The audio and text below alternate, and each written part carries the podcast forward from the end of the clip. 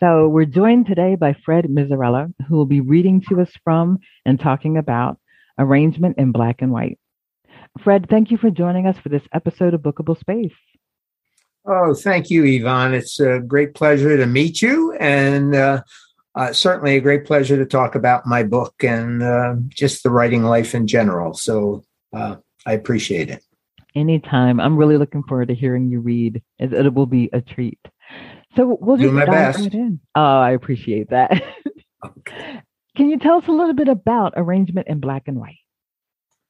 Well, it's a book that really, in my head, goes uh, way back in my life. Early on, I, I recognized that racism was essentially the primary American problem. And uh, that uh, somehow relationships between the races have almost always got conflict, no matter uh, what we can do. Some of it is conscious, some of it is unconscious, and that sort of thing. So I wanted to write something about that. Uh, I was one of the people who, during the 60s, went on marches, was down to DC for the Martin Luther King I Have a Dream speech. I went down there when the writing, uh, uh, when the Voting Rights uh, Act was signed and saw President uh, Johnson drive by in a limousine right in front of me when he went to sign the bill. Uh, so it's a sort of a commitment I've had. Um, and I'm not sure why, uh, except the fact that one thing I remember very vividly is when I was a kid, I had a friend named Ronnie Brown who uh, was black. Um, didn't live in my neighborhood, which was all white and elm. It was Elmwood Avenue, all kinds of trees around and everything.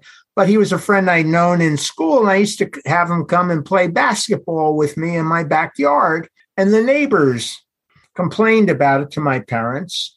And uh, thank God my parents were on the right side of it. They said, let them complain. If he's your friend and you want to play with him, keep playing. So I did. Nothing bad ever happened. I guess the neighbors kind of talked to us less frequently and in a less friendly manner, but we never had any kind of issues other than a little coldness, I guess you would say. But it, it, that really struck me. And I remember my mother saying, they're human beings. What, what are they doing? That sort of thing. So as a result, racism has always been an issue for me. Um, and um, when I was looking to write a novel, uh, the idea of racism seemed to me to be something that I should somehow build into it.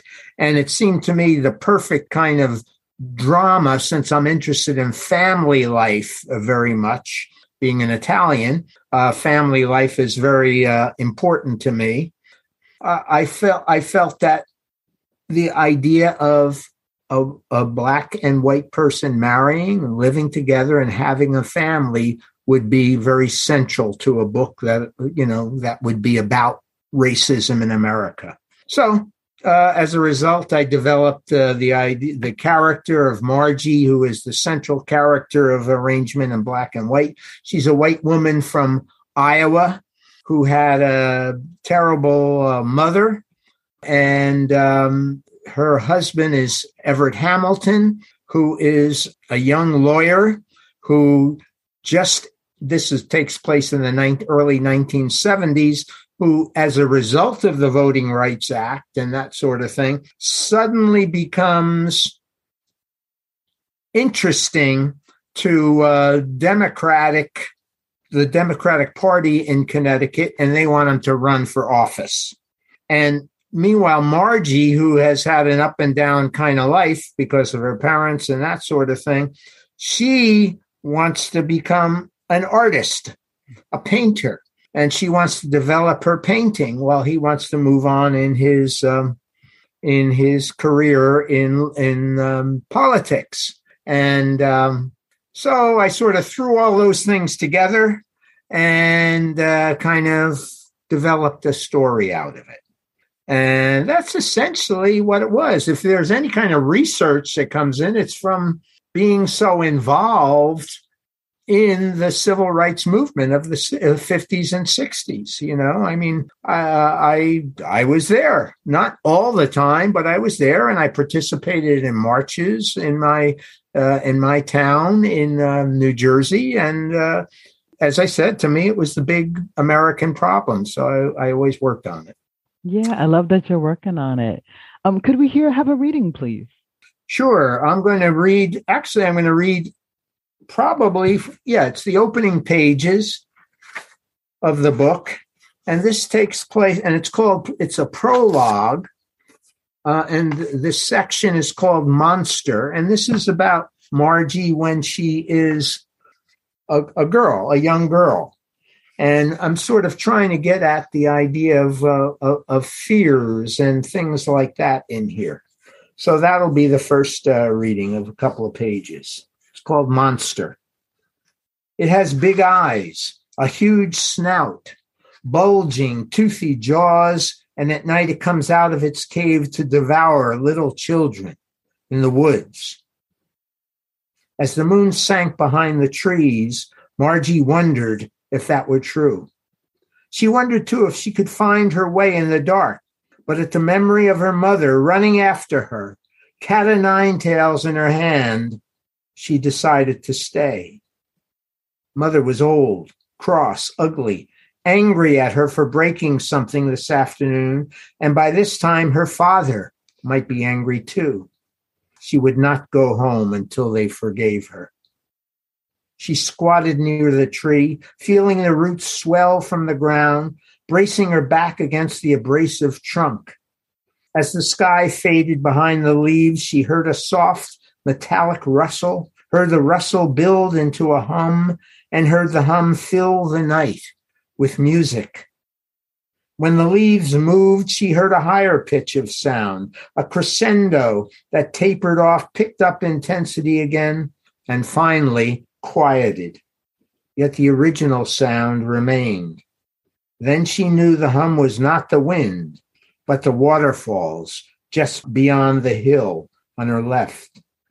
She stood for a moment, rubbing her hair against the bark. She squatted back on her heels. Tall and dark, her mother said, with smoke coming from his mouth, fire burning in his eyes, and huge claws he uses to rip off your arms before he eats you. He has the devil's likeness. Tell me a story, her father said. Margie had not believed her mother yesterday, but she shivered at the description of the monster now.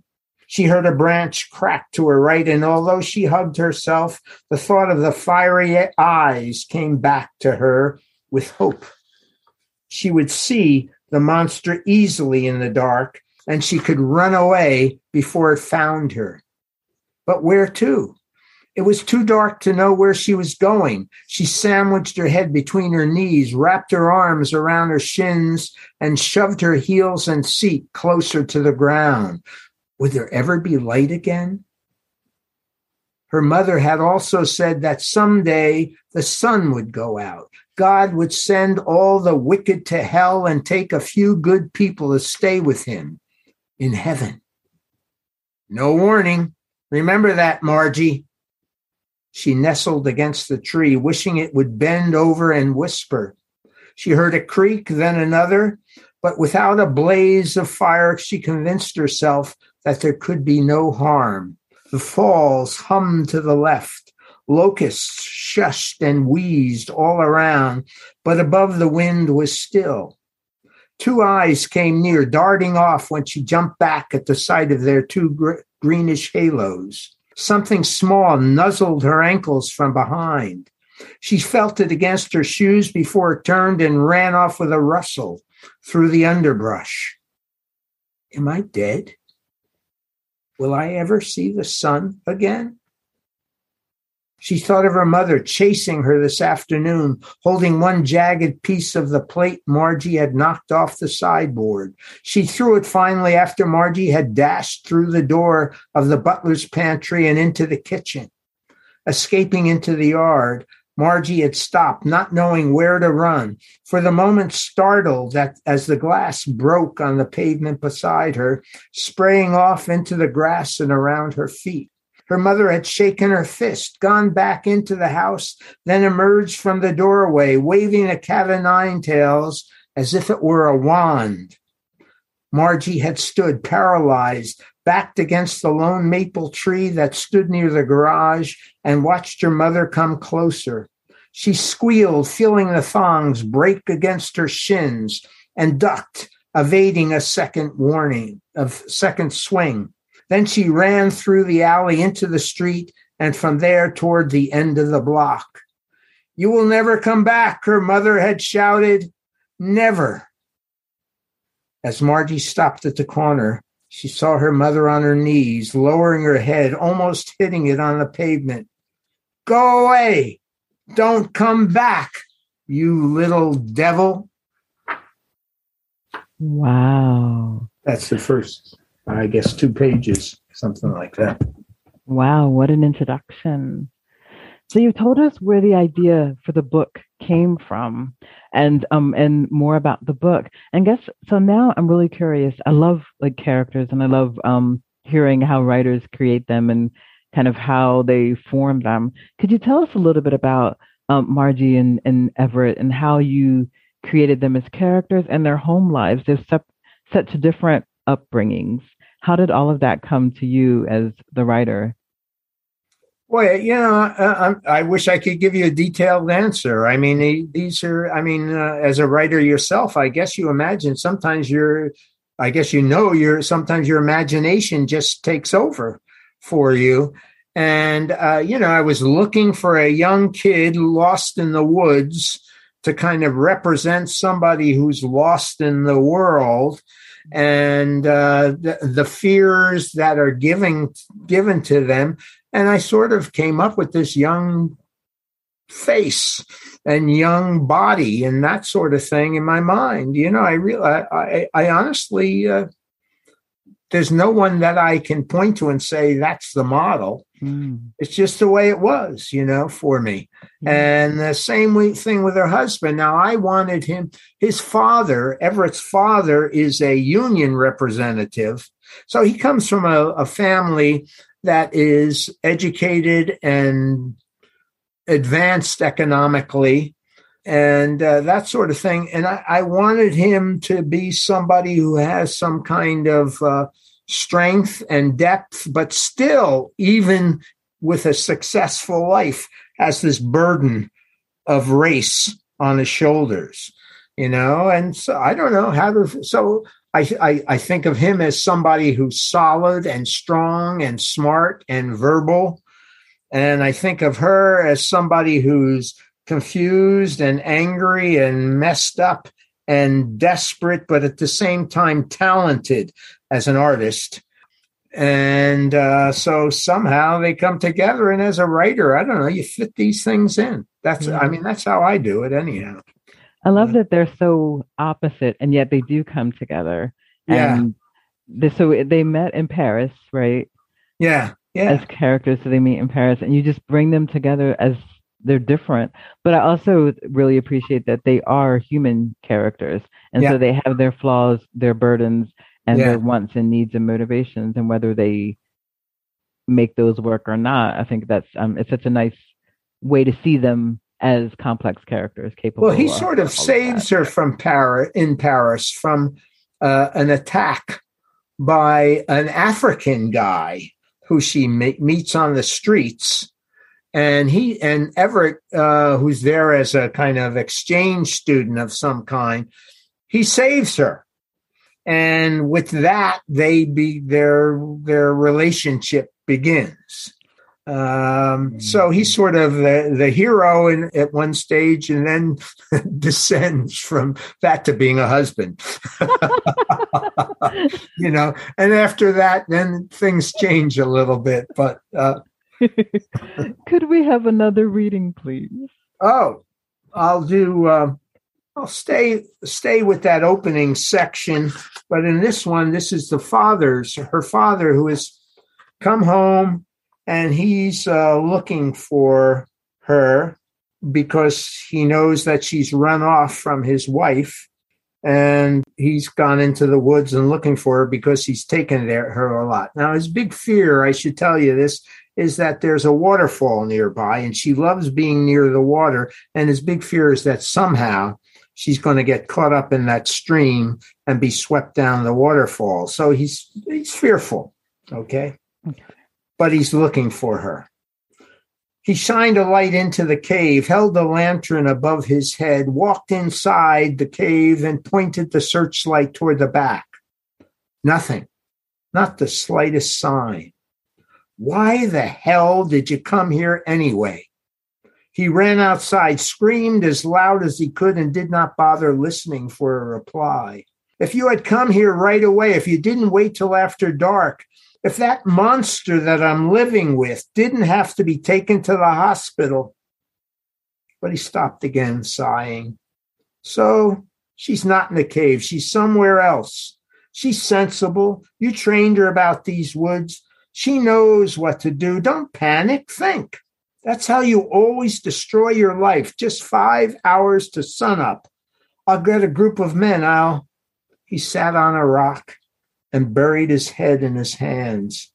Oh God, if she, if she, I could do it all myself. I didn't need anybody. I didn't want anybody. I can't have anybody find me out. He raised his fists and pounded them on his head. He pulled his hair and tried to slap his face, but could not manage a sharp enough blow. You dunce! You ass! You coward! So they wouldn't know so they wouldn't know you have a crazy wife, so you wouldn't have to admit that you're unhappy, as if the whole town didn't already know. He picked up the searchlight and lantern and tried to think about his next step. He turned the flashlight to the sky, then circled it around the underbrush at his feet. Nothing. In a fit of rage, he lifted his arm as if to throw the searchlight into the bushes. You will not panic. You will not give up. You will not do crazy, stupid things. He took a deep breath, stood, and decided to walk back to the stream. He would check the rise, the trees, both banks, and the surface. Maybe she he blotted that out and decided that she had not gone near the stream. Oh God, I hope there are no vicious animals out tonight.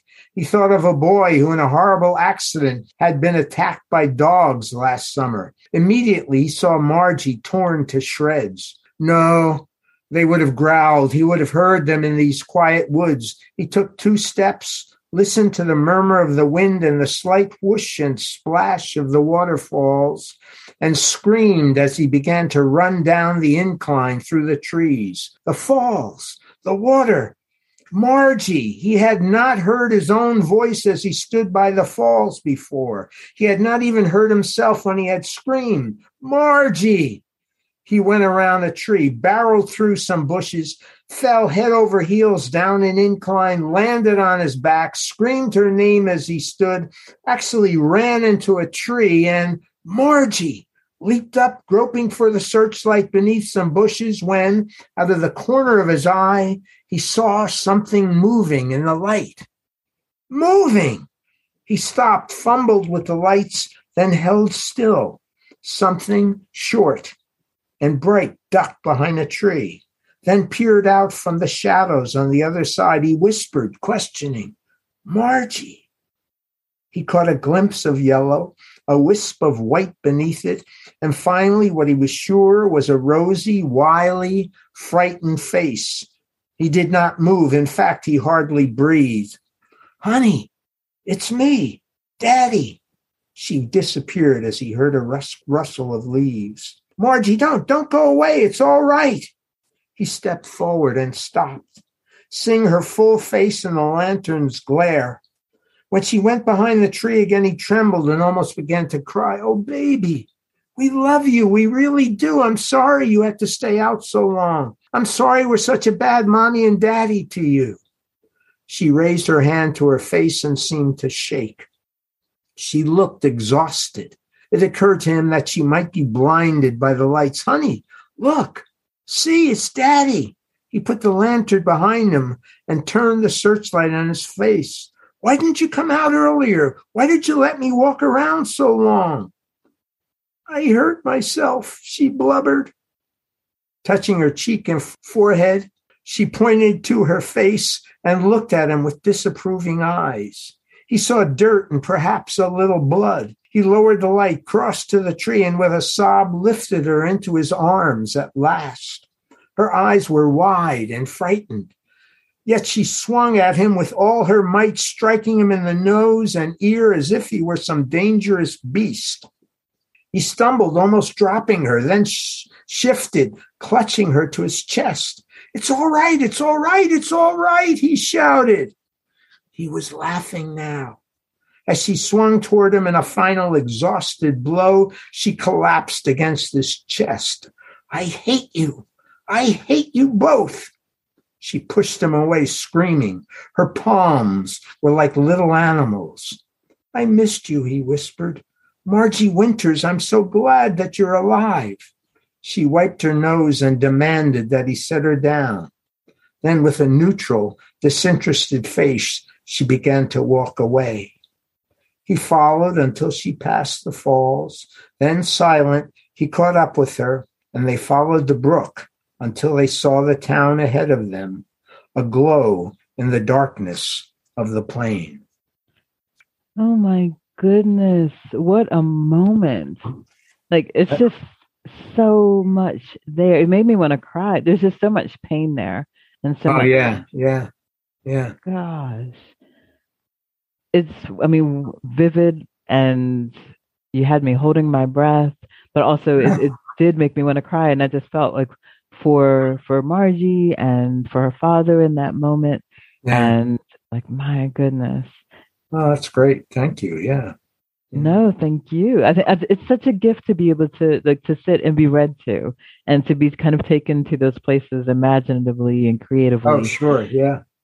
So I think thank you for you know inviting us all in to that moment. I guess my final question would be: so you mentioned that like your research for the book was like you being there, like some of that was you being in the civil rights, and then there's, there's also like other parts of it like i mean like their relationship and the tremors that of you know this the lost child in the woods and the father's fear and the mother who seems to be going through something some sort of um i'm not sure what her challenges are but the mother has like her is- issues and then when margie grows up she has her issues so it, there seems to be so many different components to making this you know this book and this landscape, whether it's physical, emotional, psychological. So, if you could tell us a little bit about some of the other research that might have gone into the writing of the book, even if that research is the writing of it. But then I'm also really curious about if there's one thing you can tell us about that you learned through the writing and through your research that interested you, but had no place in the book, and so you didn't include it. That's a tough question. I don't know. I tend to kind of uh, write long, so it's hard for me to believe that I left something out. you know? uh, I don't know. I, you know, uh, I just put it all in there as much as I could. You know, from doing my. I don't. I don't. Re- frankly, you you keep using the word research. I don't remember doing anything actively like research Mm. uh, where I uh, went to the library or anything like that. I mean, as I say, it's sort of, to me, it's life. You know, my mother, if you want to be autobiographical, my mother had a terrible temper sometimes. Now, she never did anything like this mother does, but as a kid, I sort of felt like you never really know knew if something like that would happen because she would Mm. lose her temper pretty badly and sometimes say or do things that were pretty bad. She was a good woman, but she had some real basic disturbances. Uh, you know, so so if there's any research, I guess it's in k- kind of life, you know, and observing people. Uh, uh, I don't, you know, I don't really know what else I can tell you about that idea. But um, no, actually, that's fine. I love the idea of like you write long, and it's just oh. there's something that you're like, well, yeah, you know what? Actually, I'm, I'm going to put it in. I'm yeah, put it in. Well, you know, I, I, I, I haven't read him in years. I'm sorry to say, but I mean, I was a Faulkner freak, and if anybody writes long, it's Faulkner. You know, when you when he writes sentences that go on for thirty or forty or fifty or hundred pages. You know, this guy writes long, you know, there's never going to be a short uh, story that's really short from him. It's always going to be developed. So uh, I don't know. Uh, so I guess that's how I am in that way, you know. Not as talented as him, I have to say. But and by the way, he was also the guy who saw miscegenation as being the major American problem, you know, that kind of fear of miscegenation or something like that. And so, in lots of ways, my reading of Faulkner uh, is uh, influencing me in writing and having written this book. Wow. Even well, though it's not a Southern book, you know? Yeah, yeah. Well, speaking of the book, could we have our final reading from Arrangement in Black and White, please? All righty. Let me see. What do I have here for you? I'm trying to think. Uh, uh I'm going to read a scene between Margie and Everett, her husband. He has decided to run for office. They have a major argument, uh, and he and she loses it at some point and kind of stabs him a, uh, and does a, a minor wound. And speaking about stabbing, I'm so I'm still upset about Salman Rushdie, yeah, but uh, yeah, but anyhow, so she loses it and kind of stabs him, but it's a very kind of minor wound. And uh, he, but he's fine now, and she's come back uh, to try to talk to him about it all, that sort of thing. And so this is a conversation, sort of part argument, part trying to kind of state their cases to each other between Margie and Everett. Okay. Thank you as I said in the letter, Margie, I'll go to Wiltshire when I feel that you and I are ready. Now, Wiltshire is a place where she had hoped that they would go to kind of work on their marriage. She wanted to, and he sort of thought that was essentially something he didn't want to do. Okay. He was worried about that getting out to the press, and he also didn't think it really was something that, you know, he, he feels like they're strong enough to do it themselves. Okay. So, anyhow, as I said in the letter, Margie, I'll go to Wiltshire when I feel that you and I are ready. That's exactly why I have to leave you, Everett.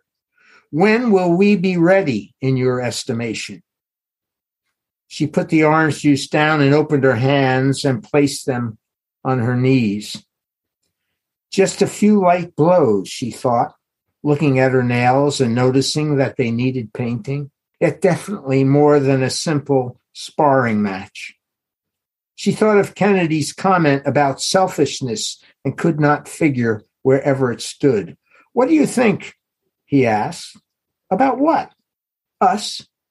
I think you're avoiding me, as always. Come on, Margie. I've been a damn committed husband, and you know it. Oh, really? Well, then how do you feel about us now? Terrific, really terrific. He laughed, placing a, a hand near the bandage on his neck. She remained calm for a moment, but she felt that in his own way he was getting to her.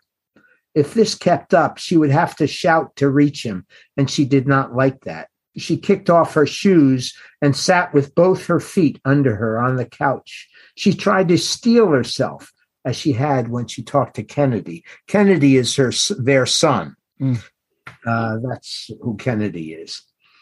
Pointing to his bandage, Margie said, I'm glad that's not serious. I was really worried. I want to apologize. He waved. Some blood, but really not much of it. I'm very relieved. He shook his head. You're a child sometimes, Margie. That was one of the times when you were most childish. She dropped her hands in her lap. Everett, I don't want to be analyzed. Try to figure out your own failures.